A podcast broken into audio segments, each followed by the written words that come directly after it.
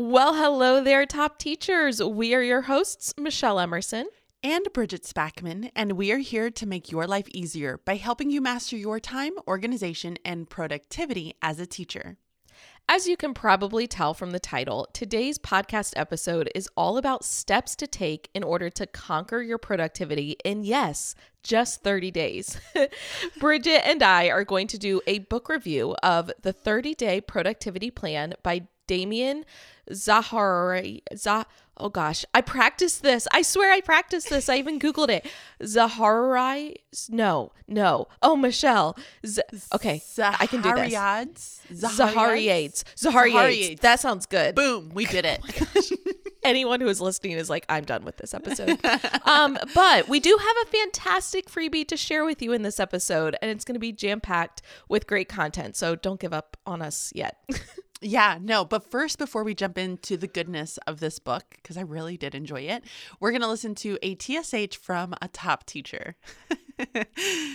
Constantly browsing on Clubhouse and Instagram. I picked this one because I saw Yes, it and I was like, there's no way Bridget knows about Clubhouse. So, Bridget, love do you. Wait a second. So you picked the TSH just to pick on me?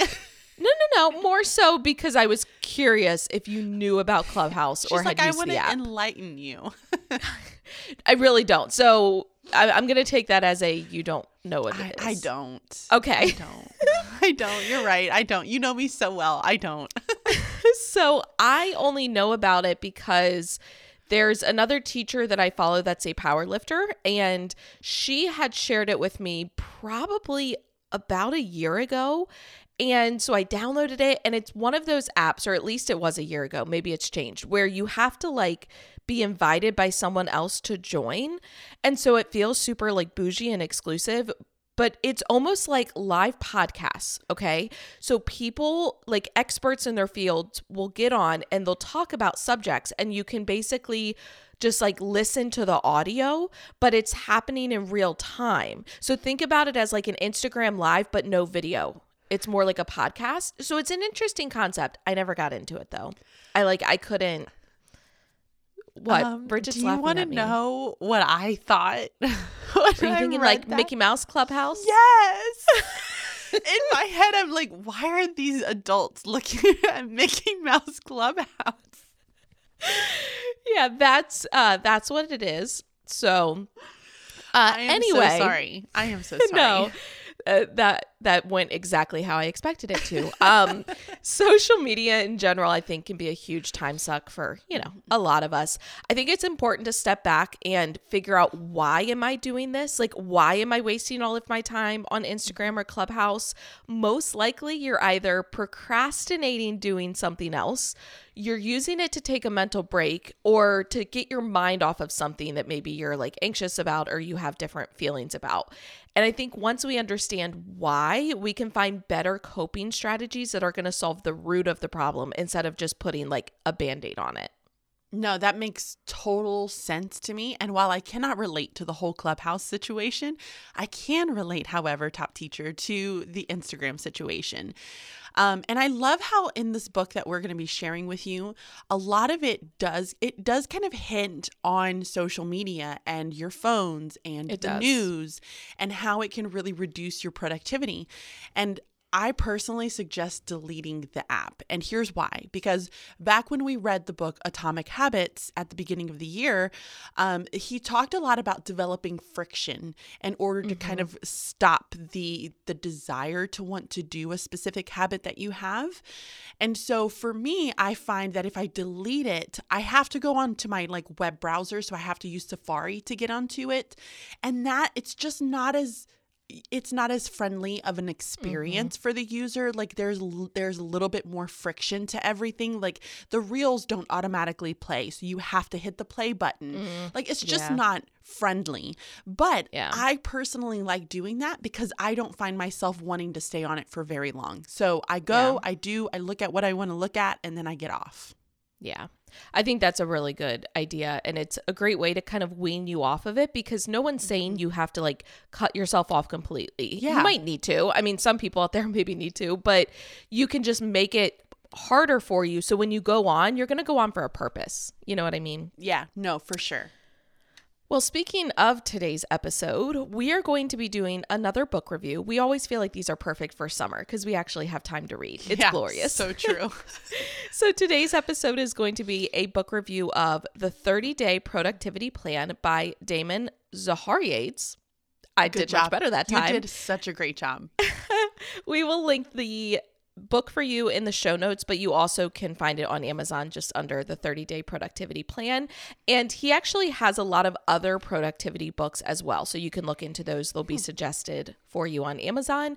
But I did mention a freebie. So we actually created this freebie, I don't know, a year ago, maybe a year and a half ago. Yeah. It's called 30 Days to Working Only Contract Hours.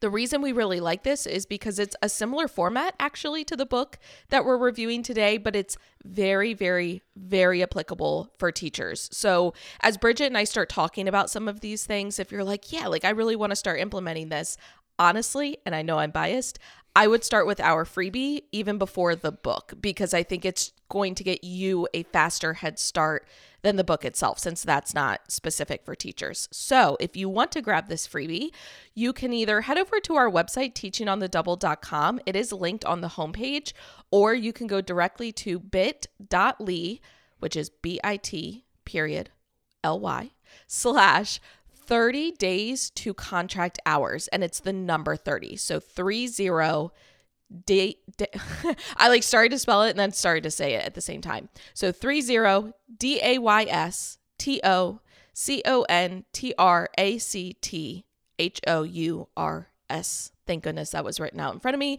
And this is a true 30 day step by step guide with actionable steps which Bridget, I let's just hear your thoughts on this book before we jump in. Yeah, I okay, so first of all, I I totally agree with you. I think our 30 steps to working only contract hours are going to give you kind of that quick fast like results.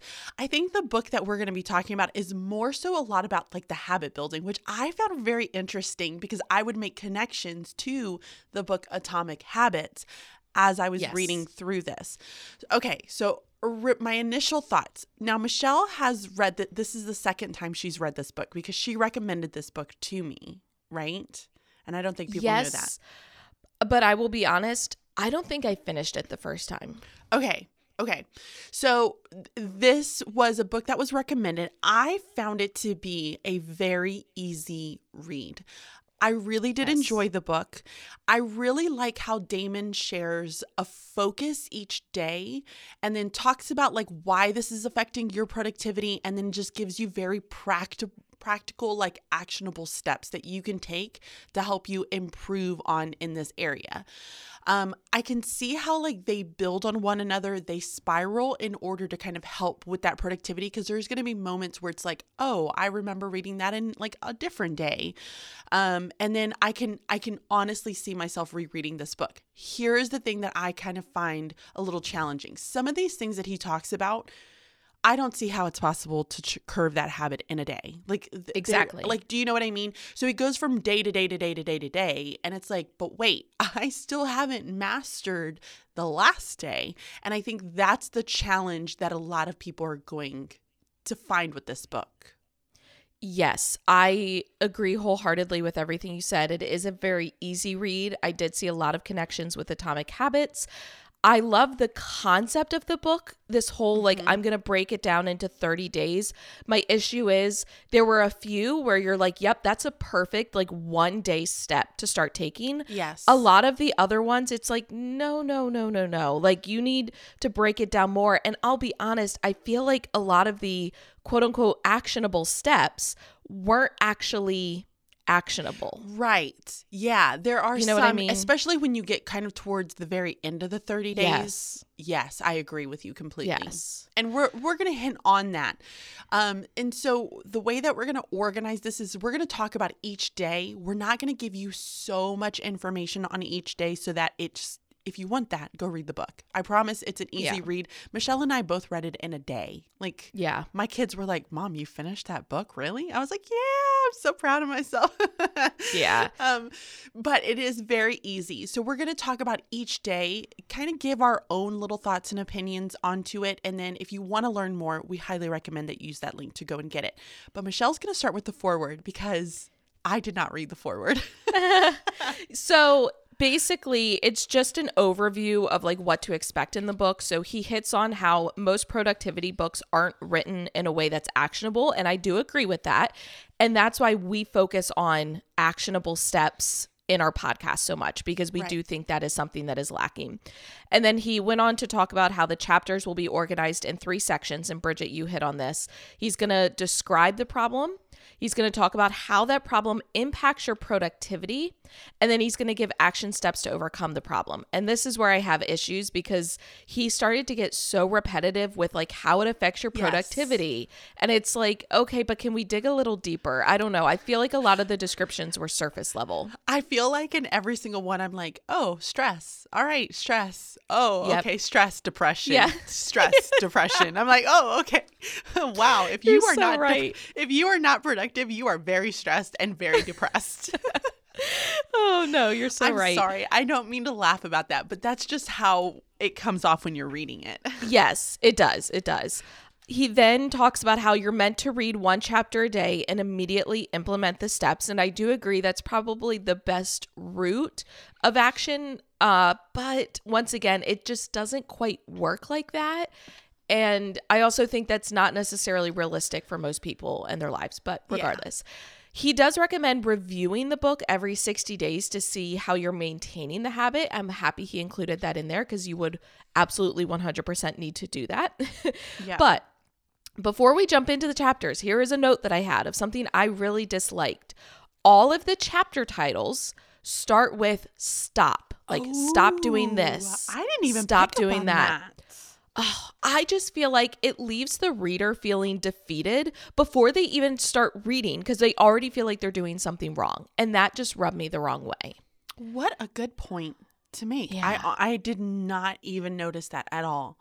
Yeah. Um, okay, so we're gonna go ahead and jump into day one. So day one, and now they're gonna I'm gonna not get I'm gonna think about the stop every single time Yep. we read these. Okay, so day one is to stop checking your email more than twice a day. Now I know that we've talked about this on a podcast, and we've talked about it repeatedly about the issues of checking email. And so he kind of goes into um, discussing like some different ways like the things that kind of harms it which is like it interrupts your workflow. You're having to kind of lose your focus and then you're regaining focus which we know a lot about that already. What i mm-hmm. really liked is that he started kind of going into like here are the things that you can do to kind of stop some of these issues. So for me i don't know about you michelle but the moment i see that little number I have Yep. to get it to a zero. That is the thing that makes me want to check my emails. It is nothing else but that little number. And I, for the love of me, cannot figure out how to get rid of that little red circle with the number other than to delete all my all my emails off of of my computer. Do you know what I mean? Yeah. See, I think I had years of having my Yahoo email on Where my it was phone. like a thousand something something something. oh, oh, girlfriend, that's being generous. It was in the ten thousands, now in the hundred thousands. Um, so I think it it accustomed my brain to just seeing numbers and being like, oh, okay, yeah. Huh. Um yeah, I, I I definitely think that that's kind of my big trigger because he does talk about like identify the triggers that prompt you to be compulsive to check it and that is my trigger. Um I wrote down like huge for me just because that is the one thing. The other thing that I kind of find a little challenging and I, I don't know if it's just maybe my personality type and this is maybe where I'm trying to create an excuse for myself. But like as a teacher, communication through email is such a huge thing. Like for me, mm-hmm. I can't not check it more than twice a day when I'm at school. Now, when I'm at home, it's a different situation. So I feel like, you know, where's the balance, especially mm-hmm. when communication through emails as a teacher is so prominent? Do you know what I mean? Yeah. Between getting emails from parents saying, hey, this kid is going to be riding the bus, this kid's going to be a car rider, like, are there certain times that I need to be like, okay, this is, these are going to be the times during the day that I check it? See, I think from what I remember of what we've kind of preached to people before is you can look at your emails all day long. That's fine. If you're walking in the hallway and you want to open up and read an email, fine, but only answer emails no more than twice a day. Right. Which I right. feel like is a good compromise for That us. is a great compromise. Yeah, for sure. That's really all I had on that. I didn't have a ton. Okay. I just wanted to add that ironically, my workflow was interrupted while I was reading this chapter. I was sitting on the couch and I recently deleted my Instagram app and reinstalled it because I'm in Texas. I lost all of my filters. This was like a big thing. If you're not in Texas, I think it was also Ohio. Wait, You may not know about this. All like the Instagram filters for like Instagram stories, Uh-huh. they were completely erased from all of the accounts and we couldn't re-download them. Like it wouldn't let us re-access them.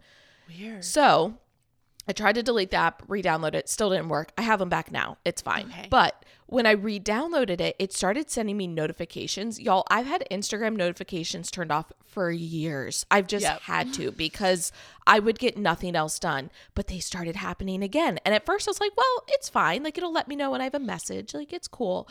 No, I sat there and like saw a message pop up and then ended up on Instagram and I was like, Michelle, this is literally what the chapter is about. He mentioned something called a time vacuum. And I really liked that hmm. kind of terminology. And basically, it's those things where you're like, oh, this will just take a few minutes, but then it ends up taking like over an hour.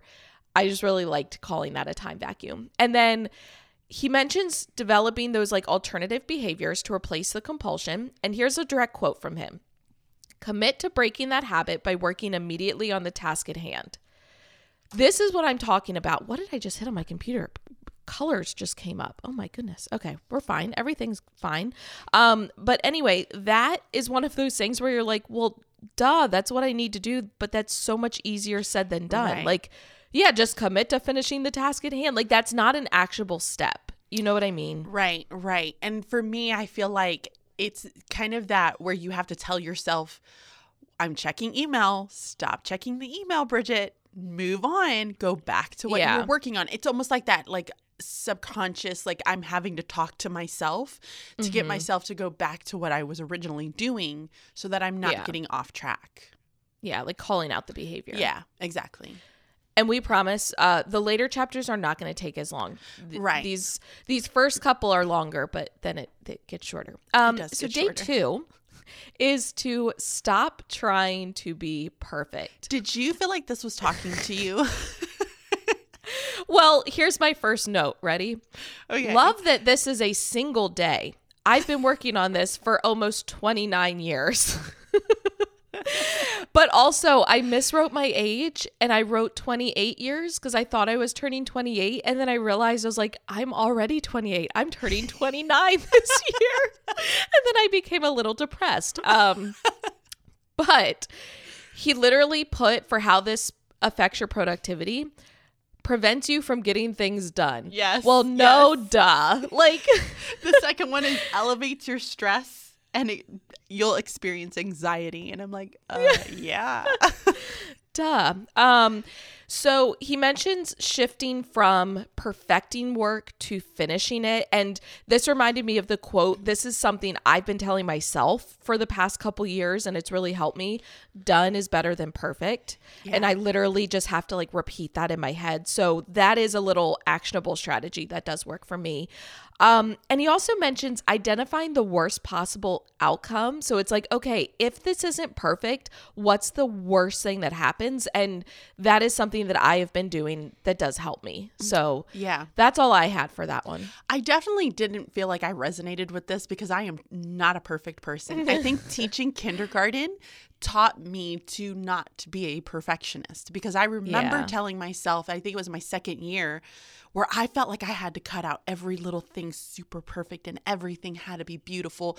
That second year, I was like, listen, they're going to scribble on it. They're going to probably eat it. I'm just, uh, we're going to move right on. Everything is going to be good. It doesn't have to be perfect.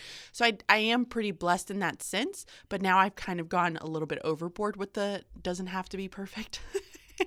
I'm just like, eh, it's just slapped together. We're good to go. Um, but one of the things that really resonated with me, and it says, uh, here's the worst part, is that it's celebrated in our society. Mm, yes. That kids are encouraged to work hours um, in order to achieve really high test scores. Um, employees are pressured to turn in reports with zero errors. Perfectionism is praised as an asset.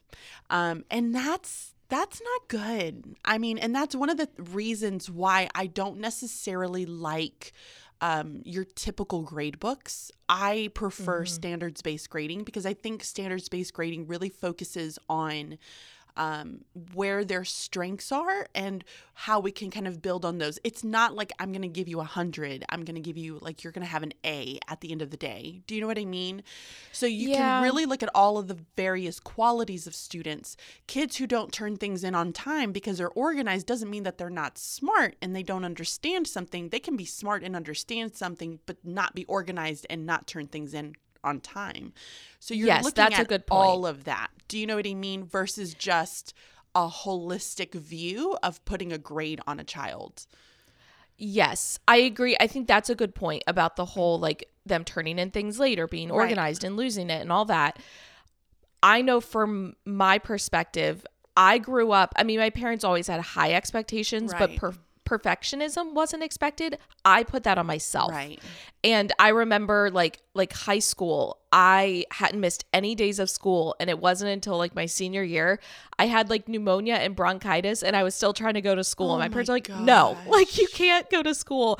But that was me putting that on Yeah. myself. You and know what I've I mean? had students like that. I mean, I definitely. I mean, I had a fourth grader coming to me saying that I I want to go to, um, oh my gosh, what are some of the Ivy League schools? I can't think of the name. Harvard, Cornell, um I want to say was Stan- Princeton. Princeton. Stanford. Stan- Princeton Okay. is what it was. She was like, I want to go to Princeton, and she put this pressure on herself, this immense pressure on herself, um, and now she's kind of isolated from the world, like is what we've kind of found out, which is really sad.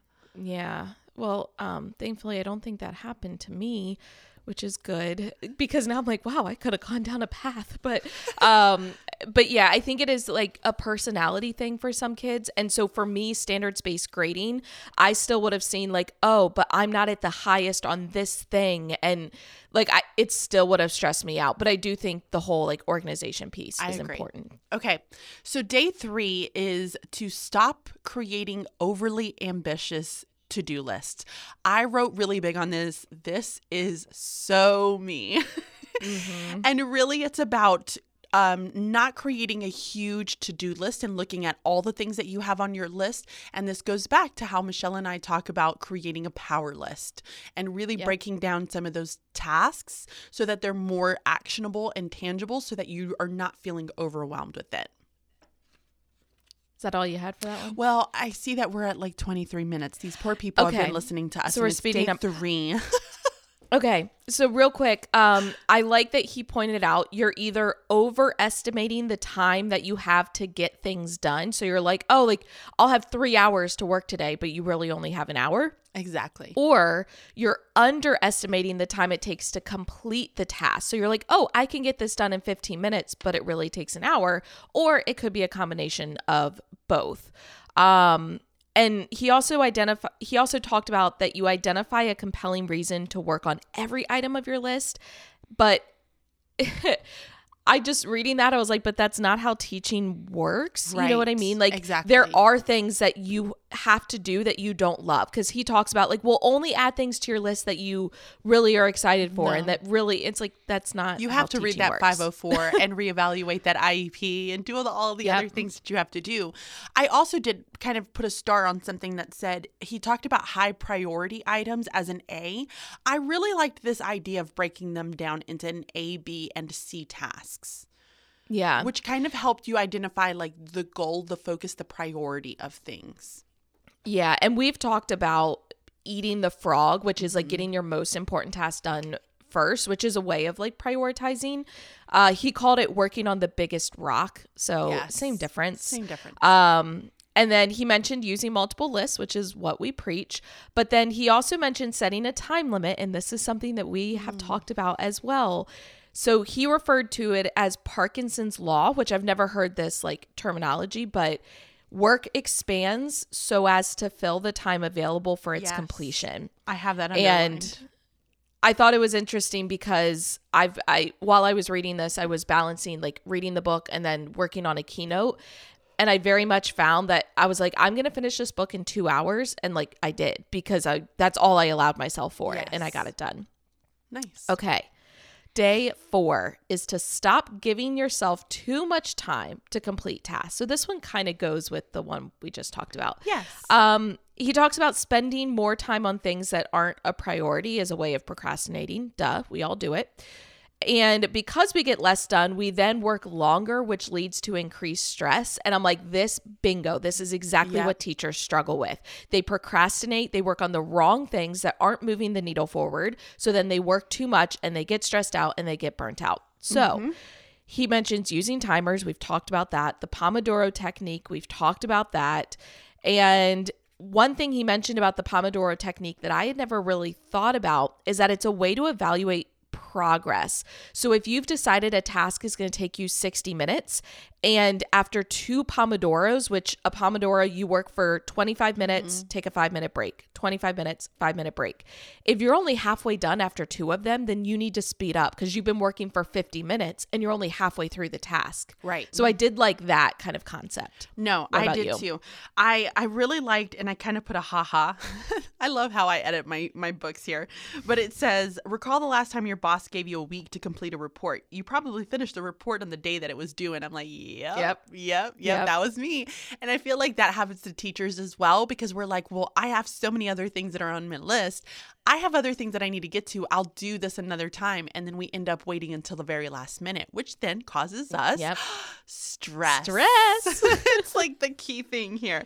I also um, like that one of his action steps he mentioned committing to ending your workday at five o'clock and that this is going um, to kind of help, help set those time limits. And that i think is such a big thing is that just leave it there for all the teachers who say well i'm going to take it home just in case. You're not going to do it. Just just leave it at school. You will get it done at some point or another but do not take it home because you need to give your time yourself that time to rest. Do you know what i mean Yes. And we have a podcast episode on that because we know it is difficult to set those boundaries. So if y'all want to go back and listen to episode 70, it's titled How to Set Boundaries and Stick to Them. Yeah, so let's go into day five, which is to stop kicking yourself over past mistakes and failures. Um, I really liked this one, and I think I needed this reminder. There was a quote in there that they have from Harvey Mackay. I think is that how you pronounce it? I'm assuming and he's a best-selling author author of swimming the, with the sharks being eaten alive and it says worrying about the past or the future isn't productive when you start chast- chastising yourself for past mistakes you see disaster around every corner stop and take a breath and ask yourself what you can do right now to succeed and i feel like i need that reminder um, he also kind of goes into mentioning about how like your relationships like your personal peace all of it is like this this fear of failure is like a liability for you. And to me that always kind of reminds me of my my old superintendent who used to say like we need to fail forward. We need to look at these mm-hmm. opportunities as a i need to learn from them. What can i learn from them in order to kind of continue to make ourselves better? Versus kind of sitting and dwelling in the oh i'm such a terrible person. I'm not good. I don't know how to do this type of situation Yeah. so um, that was like one of his like action steps is really embracing failures, which again is not something you can do in a day. It's something Right. that is going to take you so much time to kind of build into yourself. Um, I like that he talks about an accountability partner because I feel like that's something that we always talk a lot about. Um, and I like that he said avoid television. I listen, there's a part in here where I'm like, yes, let's get rid of our TV. I could never.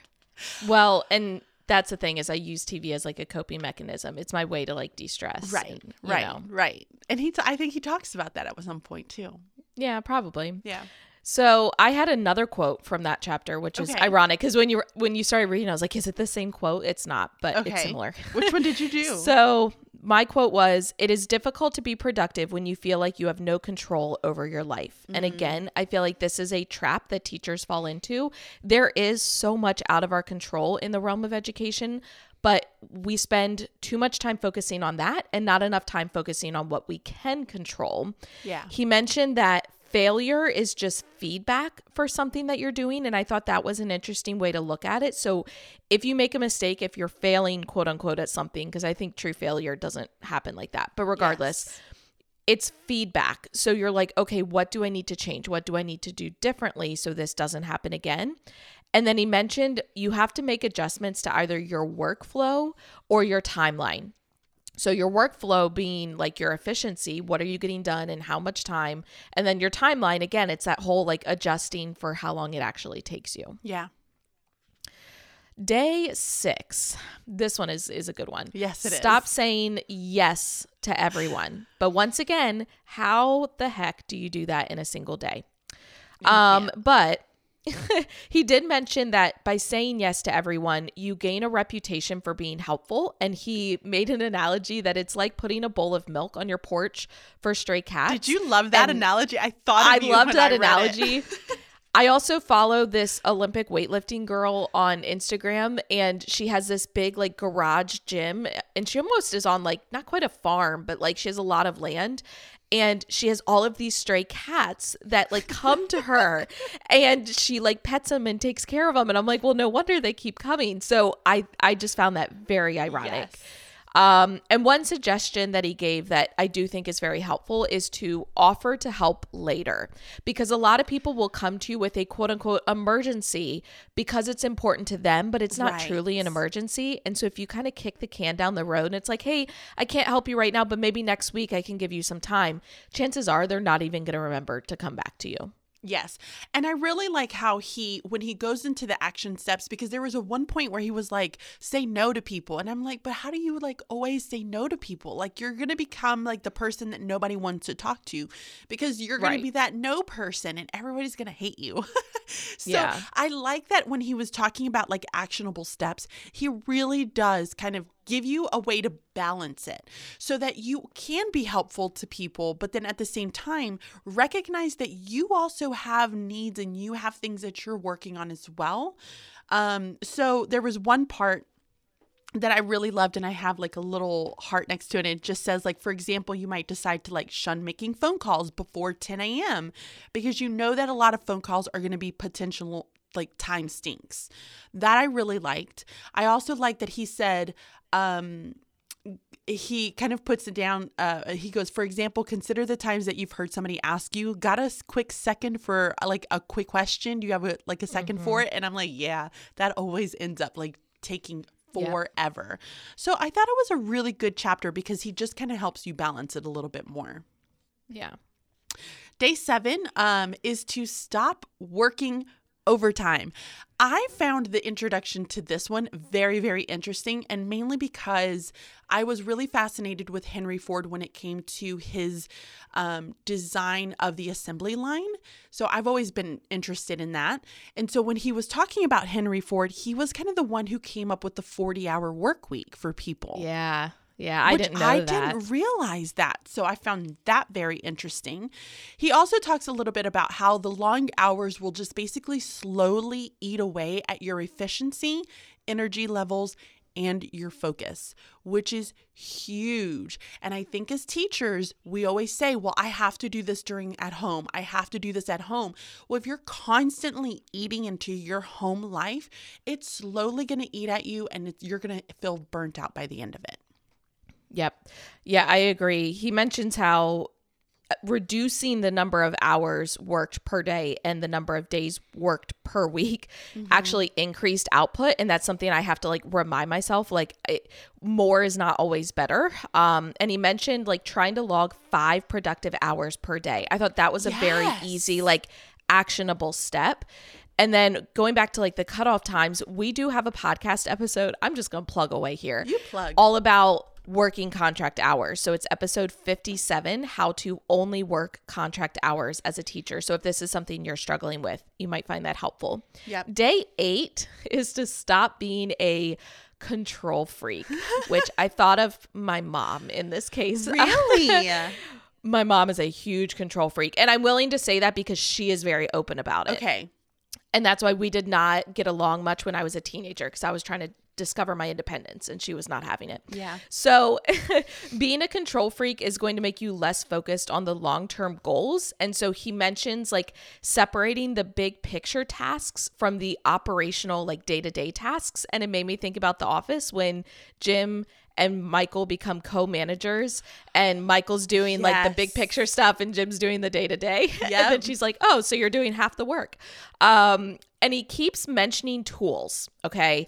So he mentions all these different like websites and apps and in the book, like I do think it's helpful for some people, but if you're using a different app for every little thing, like that gets super confusing. Mm-hmm. And that's why we love Google so much because they all integrate together and like it has all the tools you need. I agree. That's all I had for that mm. one. Yeah, the only other thing that I kind of put down is just the fact that I think for me, it really kind of helped me. I realize that I've started to kind of let certain things go, especially within my business and hiring people to kind of take the lead on certain things versus wanting to control everything. And I think as teachers, we have a tendency to want to control every aspect of our classroom, or maybe we want to be the ones in control of planning all of our lessons because we don't feel as though, you know, teacher B is going to do as great of a job as you could end up doing. And I think we Yeah. have to start learning how to let some of these things go because it, then it goes back to that perfectionism piece, which I do believe a lot of teachers have because a lot doesn't perfectionism and type A kind of a, a, a, a they go together in a sense. right? Yes. Yeah. yes. So that's really all I had for that one. Um, Day nine. This is interesting. Stop eating unhealthy foods. Guys, he took a turn. He took a turn. Okay. He went into foods. I've got some notes on this one. I thought that this was so interesting. He really talks about how, I mean, he goes into a lot of like some of this like research stuff where he talks about like 66 um he says the authors found that working following an unhealthy diet were 66 percent more likely to experience a significant decline in productivity compared to their healthy eating peers. So he talks a lot about sugar and how at times when we feel like we're in kind of that midday slump, like we like to fill ourselves with carbs and sugar and then those things are then going to give us like 30 minutes of like high productivity, but then we're going to drop for 30 minutes again. Um, and that's really like what he goes into. So some of the action steps is he like tries to help you like plan your meals, make a list of foods of snacks that you can avoid, um, and create like a healthy list. I do like that when he says create like a healthy list of meals for you to eat, he says limit the list to five options, which I think is really beneficial, especially for somebody who like me who is not a healthy eater at all, um, because I don't focus on proteins, I don't focus on vegetables. I will literally eat chocolate all day long if I could. Yeah. Chocolate and pizza. it's really. I mean, bad. I would too. Just for the record, I would too. yeah, it's fantastic. But that's really all I had on that.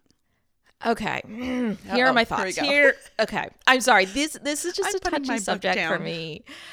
So, first of all, I I'm so tired of people using the terms healthy and unhealthy because foods are not inherently good or bad. They can have more nutrients. So I prefer to use the term nutrient dense. Okay? Okay. But just because a food has less nutrients doesn't mean it's healthy. Because if I have a little piece of chocolate and that makes me super happy and my body's releasing serotonin, that might be exactly what I need. Anyway, he mentions having a list of healthy snacks. Again, the term healthy is all relative because if someone is about to go to the gym, they might need different food than mm-hmm. someone who's about to take a nap. You know what I mean? What I think is a better strategy is to track how these foods that you're eating, you know, fairly frequently, if you have your list of five, track how they make you feel. So, like, okay, I, I ate this, and within the next hour, this is how I felt, because then it will help you identify what foods you want to eat at some times. I love eating a lot of food before bed because it makes me sleepy and it helps me fall asleep. Like that works for me. That's fantastic. he also mentions having those vices to avoid. And I personally just don't support that because I believe everything in moderation. And I think the more you restrict certain foods, if you're like, oh, chocolate is a big vice of mine, I'm, I'm going to cut myself off from chocolate. It's going to get to the point where all you think about is chocolate. And then you're going to end up binging on it. So I believe everything in moderation. Uh, he did mention like planning meals, and I will say Billy and I have been planning and then grocery shopping around our planned meals for a couple years now, and it works beautifully for us to save time and save mental energy. And then he did mention scheduling your eating, which I thought was interesting because then it becomes part of your routine and like you don't even have to think about it. And as teachers, it's so easy to be like, oh, I, am too busy. Like, I, you know, I'm going to skip lunch today or I'm going to skip my snack. And I think having it scheduled in and making sure you stick to that can make a big difference. Yes, Bridget. I find that, and I see it in my kids more than anything, and also in myself sometimes, but I find like, when my kids don't have something to do, like they're not engaged in something a lot, they will just want to eat because they're yes, bored. Yes. And they're saying they're starving. And I'm like, you're not starving. Yes. I literally just fed you. Yep. And it's because they're like, I'm bored. I need to do something. Mm-hmm. So what do they want to mm-hmm. do? They automatically want to put food in their mouth, which, so I yep. do like the whole having times. And now summer just started for us, like for the record. So we are not even in our first full week of summer together, like as a family, but having kind of those set times of here's what you're going to be eating. Here are the things that you can end up choosing from. I think is going to be helpful for like me and my family. Do you know what I mean? Just because, yep, yep. Lord knows, my children will just eat my household away. Yeah, yeah. okay, moving on to day 10. Stop procrastinating. I put LOL, so me. yeah. Um so at one point he talks about like the limbic system and shiny baubles is how he refers yeah. to it, but that's the whole shiny object syndrome yes. that we know that Bridget suffers from. um and how it increases stress because the deadline didn't change, but now you have less time to get it done. And a lot of the action steps were repeated of other things he's already said, like shorten your to do list. He did mention breaking down projects. Obviously, that's something that we are like huge proponents of. Right. Um, but other than that, I was just like, mm, Bridget, Bridget, Bridget. Yeah, this was so me. I was. I love how I put LOL, so me. um, I think, you know, I think for me, like procrastinating, he does go into some of the reasons, which I really did yes. enjoy, like hearing some of the reasons why people procrastinate. One of them, he, he says, is a feel, feel a failure, fear of failure. Mm-hmm. Wow, that was really hard for me. he says that others stall because they're because they're perfectionist perfectionists he mm-hmm. says others do it because they have poor time management skills. Um, and I just thought that that was really fascinating because we often go back to, but why is it that you're doing this? Going back to finding yep. like the root cause of the situation that's occurring. And I, I do like in some of these situations, he does go a little bit deeper and kind of starts to pinpoint some of these triggers for what's causing you to do this one thing. Yep. Yeah, I, I think know. that's important. I thought that was good. Okay, day 11. Stop postponing taking action on hard tasks. Wait, I, is it hard tasks or large tasks? On hard tasks. Oh, that's weird. I wrote in my note large tasks. On hard tasks. Um so this one I'm trying to remember myself and see like what is this one all about? Um I think more so of not wanting kind of to eat the what is it? Eat the frog first. Eat the frog. Right. Mm-hmm. So a lot of us will say, well, I'm going to do some of the smaller tasks before I do mm-hmm. the hard thing. Um, so they always leave the hard thing to last, and sometimes when you leave that hard thing to very to the very end, then you don't end up having enough kind of energy to be able to focus on it, and so then it doesn't end up getting completed, and then it's like a spiraling situation where it goes on to the next day. Now he did have a section in here which I thought was interesting. He says there are two schools of thought for concerning how to solve this issue. Some folks advocate tackling the hardest tasks on your to do list first before you address simpler ones. Um, others folks advise the opposite work on a few tasks to get your momentum and then focus on the hard ones. Both approaches have merit, which I don't know if I necessarily agree with just because I feel like you have if it does have merit, you have to really focus in on what works best for you, right? Because yes, I know there was exactly. a time period where I feel like Michelle would and I don't know if you're like this anymore, would work really late hours. Like she got going, she was like Energizer Bunny, super late at night. And this is when the time when she was at her best. For me, Yeah. my best is in the morning. Right around like two, three o'clock, I'm starting to go down. I need to do things that are not as like so heavy on my brain because it just, I'm not going to do a great job. Mm-hmm. So, I'm I'm finding that more and more for myself that mid afternoon slump that I didn't used to experience, but I do still get these like bursts of energy at night. So Nice. yes, I think it's all about knowing yourself. yeah, definitely. The only other note I had on that one was he mentions like one of his action steps was literally start, but it made me think of how we mentioned with like Nike, be like Nike and just do it. And sometimes you do just have to take that next step. Yes. Day 12, uh, because we're going to have to speed it up a little bit. Day 12 is to stop checking social media throughout the day. He talks about how you feel like you're missing out and how that can be a sign of addiction, which I thought was very interesting. Which, if you have not watched, what's it called? The Social Dilemma on Netflix, it's all about like social media addiction and everything. It's very interesting. Um, he talks about how the average attention span is lower than it used to be. That did not surprise me whatsoever. He mentions turning off notifications and having like site and app blockers, but how those can kind of be like a band aid and they're not really solving the root of the problem. Which I thought was interesting. And he mentioned like having a reason to log on. So if it's, I'm going to Facebook because I want to check in on this group. I'm in a couple different Facebook groups, and that's the main reason I want to go on Facebook. So I've started going directly to that group so I don't get caught up in like my main news feed. Yeah, no, that makes total sense. I just wrote on the very top of that chapter, is this book written just for me? These are some of the comments while I'm reading, guys. But it makes you realize you're not the only one dealing Um, uh, yeah. with it. You know what I mean? exactly, exactly. Um, so I, I kind of that's really all I put inside of that one. Day Okay. 13, um, stop neglecting to take breaks. I absolutely do this. I feel like I get myself into a workflow. And even when I take a break from a certain task, I feel like then I start to do another task that's still work related.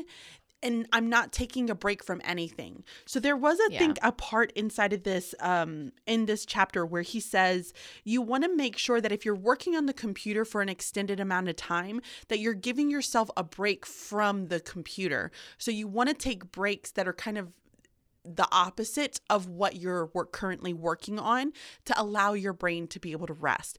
And I also wrote down in this chapter, do you, Michelle, do you take breaks? I know it doesn't seem like I do.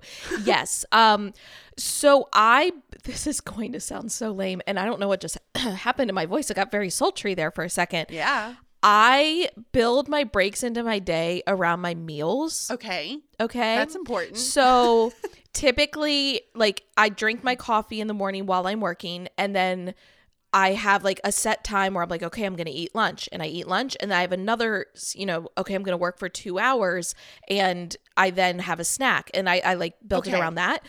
But what I had down from this is how he mentions the 52 17 method, which means you work for 52 minutes and then mm-hmm. take a 17 minute break. And there was like research that supported that this was the optimal time. Okay, cool.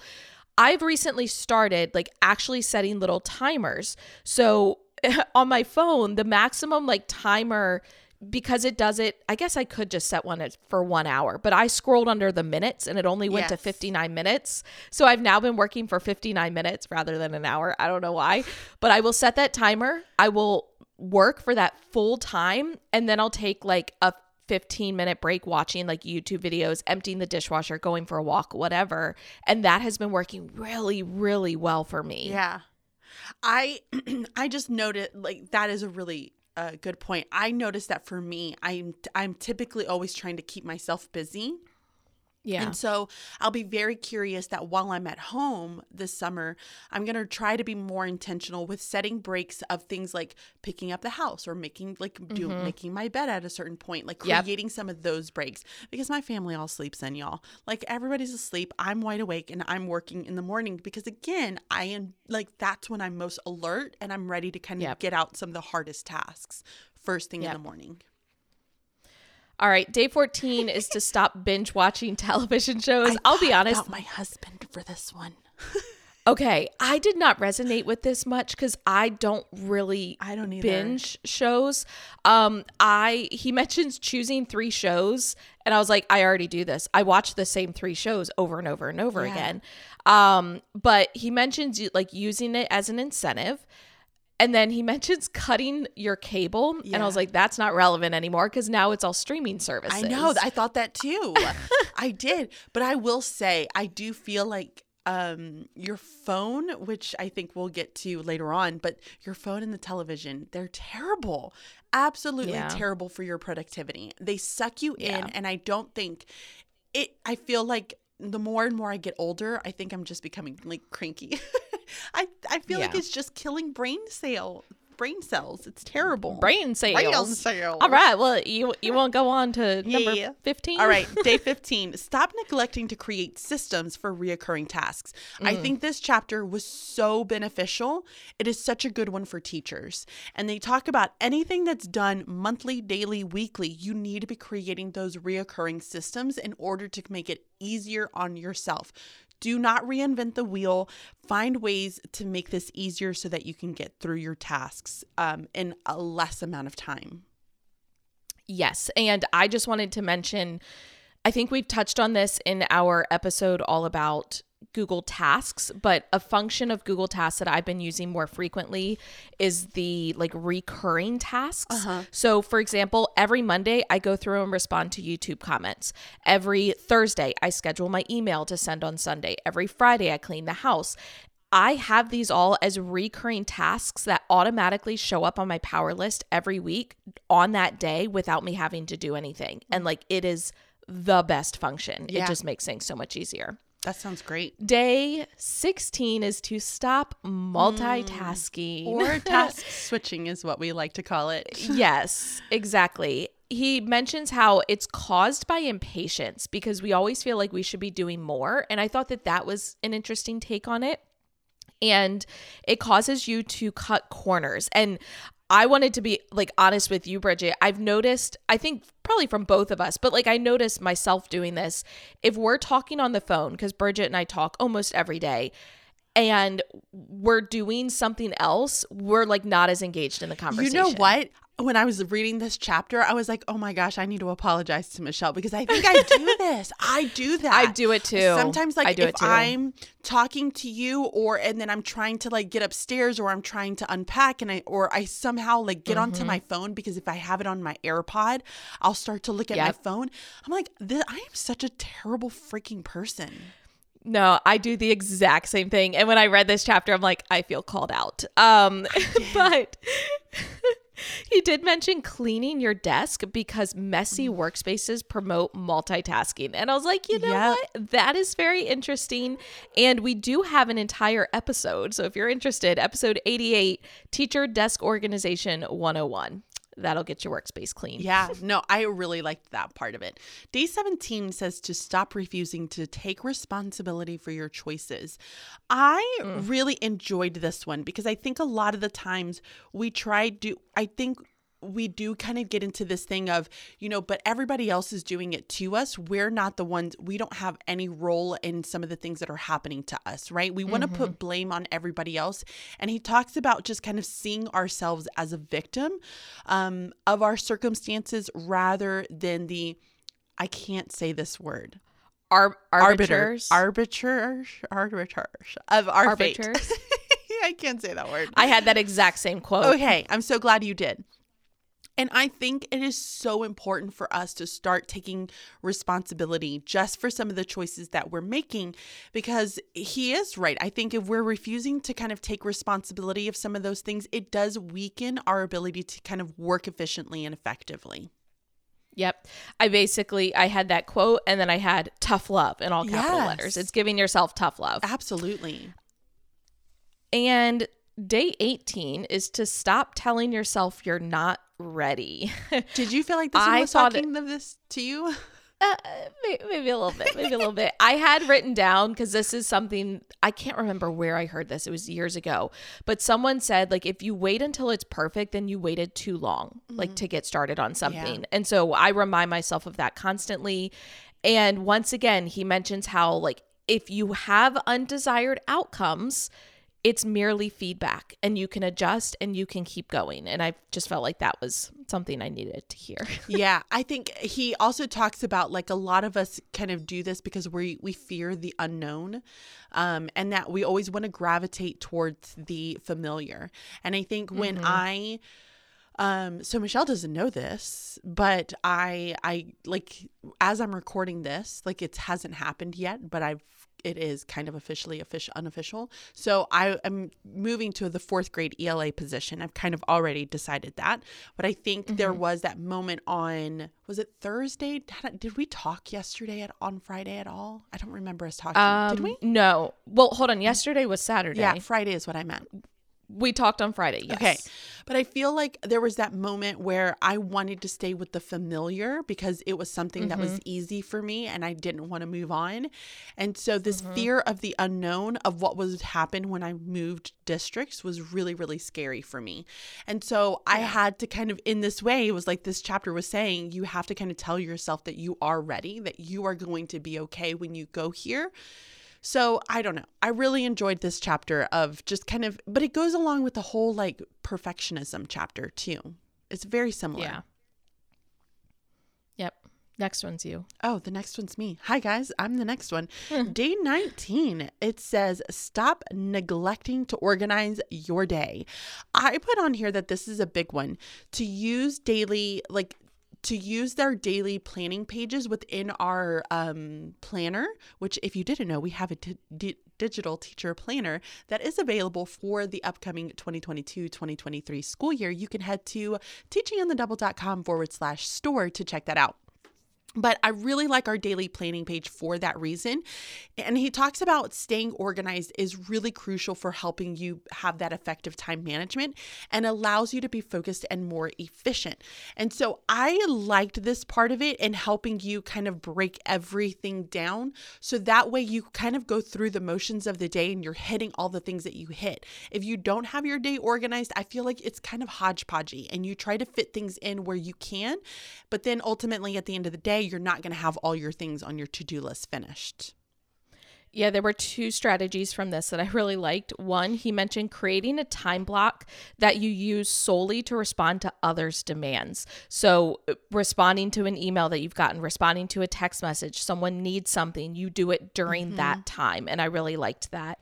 And then the last one, he talked about removing chairs from meetings because people, if they're standing, the meeting will end faster because they're uncomfortable and yeah, they want to go sit down. I did read that. And I just loved that. So if you have coworkers and you always end Don't up having like sit. these team meetings, yeah, may you all have to stand and then you'll get it done much faster. You know what? I loved that. I will say that in this chapter, the only thing that I thought was really challenging for teachers is when they said set aside 30 minutes in the afternoon to follow up with people who grabbed your attention earlier that day.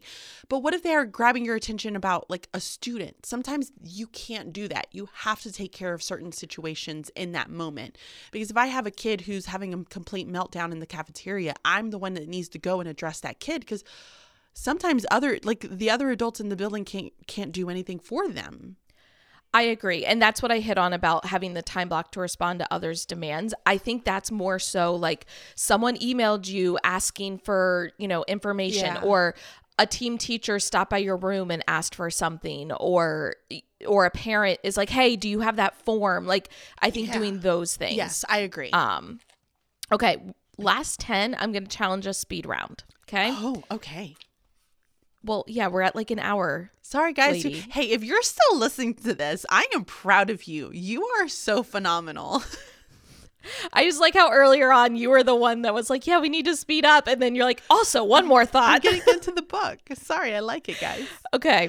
Day 20, stop feeling sorry oh, for yourself. Yes. This is also where he talks about that victim mentality. The one takeaway I really liked is he mentioned having a things you can change list. So it's like your attitude, your, you know, thoughts, your feelings, like the things that you are in control of. Yeah. And I do like the part where he says, like, self pity is self perpetuating and that it ultimately ends up becoming part of your identity. And that helped me kind of make that connection to atomic habits. Um, so day 21 is to stop working against your body's natural rhythm. Michelle, do you want to know what I was thinking of? Not what he mentioned, not the what, Oh, circadian you were thinking rhythm. of your period. I was thinking of Your of periods. I literally was. I was like, and he doesn't mention it there. He says he talks about your like biological clock, which is your circadian rhythm, which is your 24 um, hour cycle.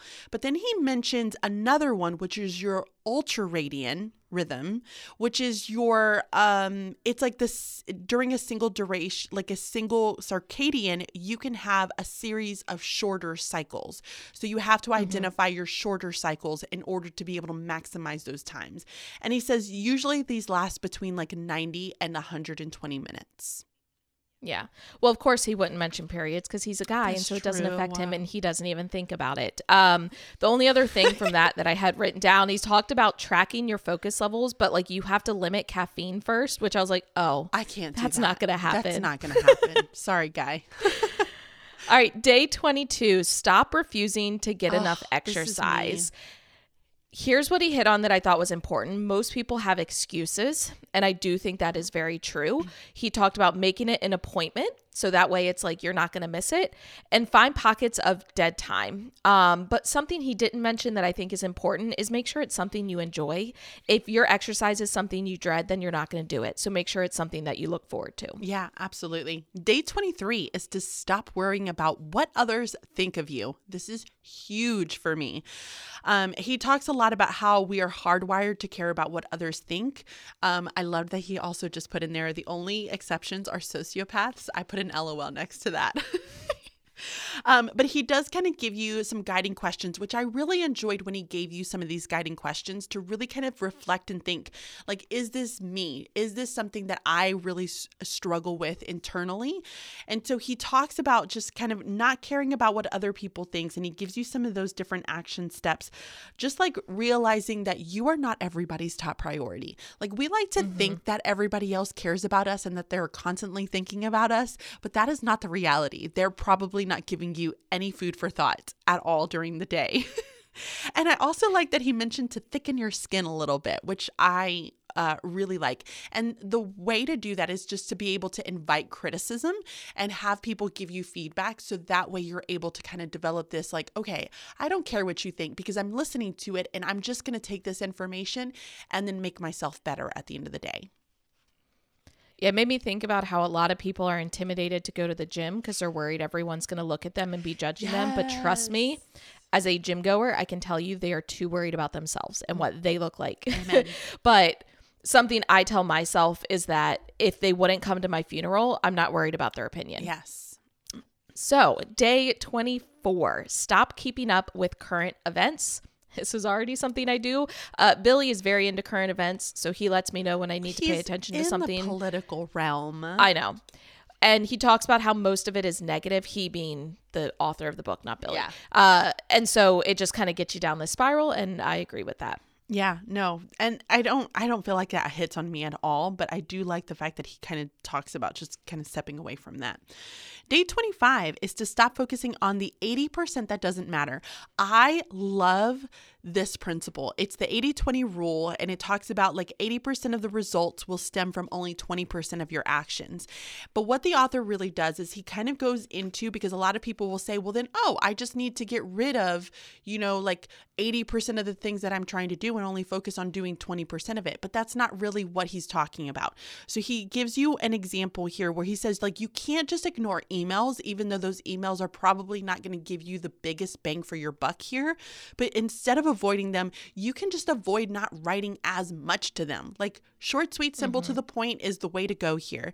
And that's kind of the proper application of this 80 20 principle that some people just kind of don't interpret it the right, right way. But I love the 80 20 rule and highly recommend people look into this a little bit further.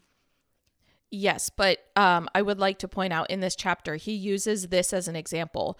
He says, for example, if you're a teacher, you might spend an inordinate amount of time filing student papers in their respective cubby holes. If you have a classroom aide, ask Yeah. her to file the papers like, for you. I was like, how out of nobody touch? got an aide? Ain't nobody got no aide. And then one of his action steps was to hire an that too. assistant. And I was like, Yes. Okay. Um, and I thought about for teachers, it's like having an intern, but what people don't realize is having an intern creates more work It for you. does. It's not going to take it off of your plate. No, it definitely isn't. But I do think that there's probably ways to be able to do that quicker, right? Like instead of me filing it to them, I would have the students file their own papers so that I would give them their papers, hand them out. That takes less time. They would then go and put the papers away for me. And that's kind of the way of looking at that principle. He just didn't have a way of connecting that very well. Yeah. All right, day 26, stop getting caught up in unnecessary Yes. drama. Personally, I avoid drama and conflict, so I don't have an issue with this, but I do think it's something teachers get wrapped up in. Yeah, and it is very easy to be get wrap, get wrapped up in it, and I think that he kind of touches on like why people start to want to hit on some of that drama, which it's either entertaining, it kind of helps with that boredom piece. He talks about some people suffering from the white knight syndrome. He talks it, about it being a way for you to like passive aggressively like air your own grievances, which I thought are very accurate for people.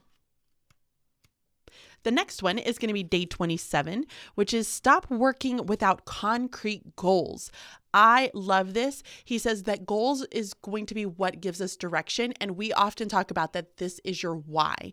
If you understand your why, which is going to be your main focus, your goal, then it's going to be a lot easier to for you to make decisions based on that why.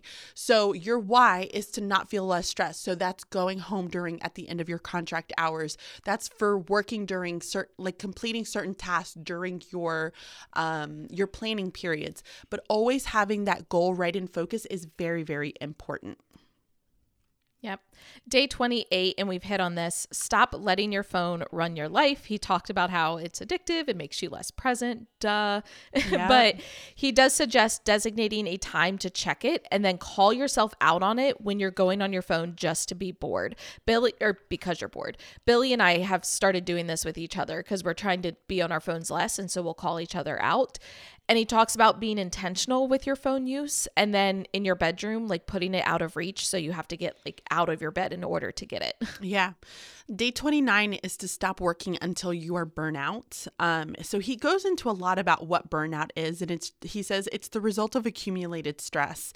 And then he says um, many people burn out because they have little control over their workflow. People do it because they're um, they have they feel drained due to the workload that they have. They don't have uh, insufficient sleep, unhealthy diet, like over responsive needs and others. And so they're always kind of responding to other people's needs. I felt like this chapter was basically basically taking all the chapters and combining them into one. What do you think, Michelle?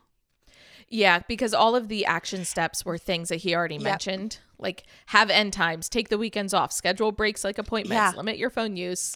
Um, I would like to really quickly though read through these like questions that he used as like signs of burnout because I do think this is something that a lot of teachers, you know, ask about. So the questions were, do you feel unmotivated to take action of any kind? Is the quality of your work slipping?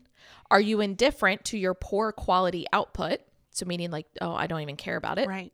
Do you find yourself becoming irritable with others? Are you having difficulty sleeping? Is your outlook overly cynical? Do you often feel tired even after a good night's rest? Have you lost your appetite? Do you no longer find joy in spending time with your family? So, I do want to point out a couple of podcast episodes we have related to teacher burnout. First of all, episode 93, Bridget and I share, share, share there's my little country moment. Yep. We share our journeys with burnout. So if you want to check out that one, you can. But if you're looking for actual tips and strategies, episode 94, the teacher burnout sliding scale is a great one. Also, episode 95, the truth about teacher burnout. And then episode 96, 10 ways to avoid teacher burnout. I really enjoyed all of those collectively. Yeah they're they're a great set of episodes. Um so finally day 30 stop allowing stress into your life again. I just feel like Easier this is done. yes. Um but he mentions how stress is highly subjective which i do think is important. Like what bridget finds stressful is different than what i find stressful. He talks about how it's unavoidable, but you have to cope before it builds. And so it's good to identify your triggers and then have those healthy coping mechanisms. But basically, it was just a culmination of everything else in the book. yeah, absolutely.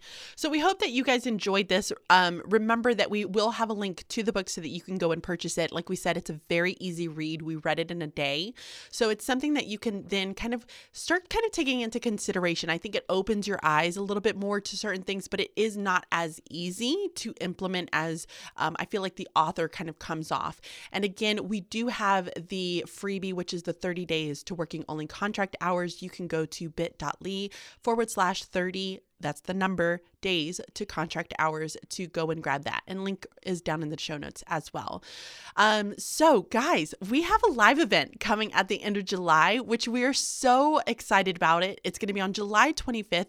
It is a one day workshop that is focused all on building skills and strategies in time management, organization, and productivity. And we promise you, we are not going to be broad like Mr. Damon over here. we are going to, these are going to be actionable. You're going to be able to apply them immediately and feel so less stressed when you're walking into school on that very first day in the fall.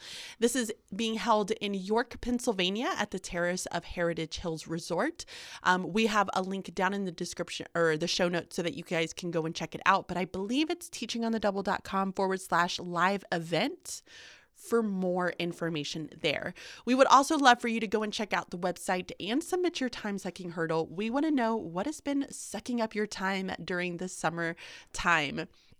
Be sure to subscribe to the podcast so that you can get notified the next time we drop our new new episode and we would love for you to leave a review over on iTunes.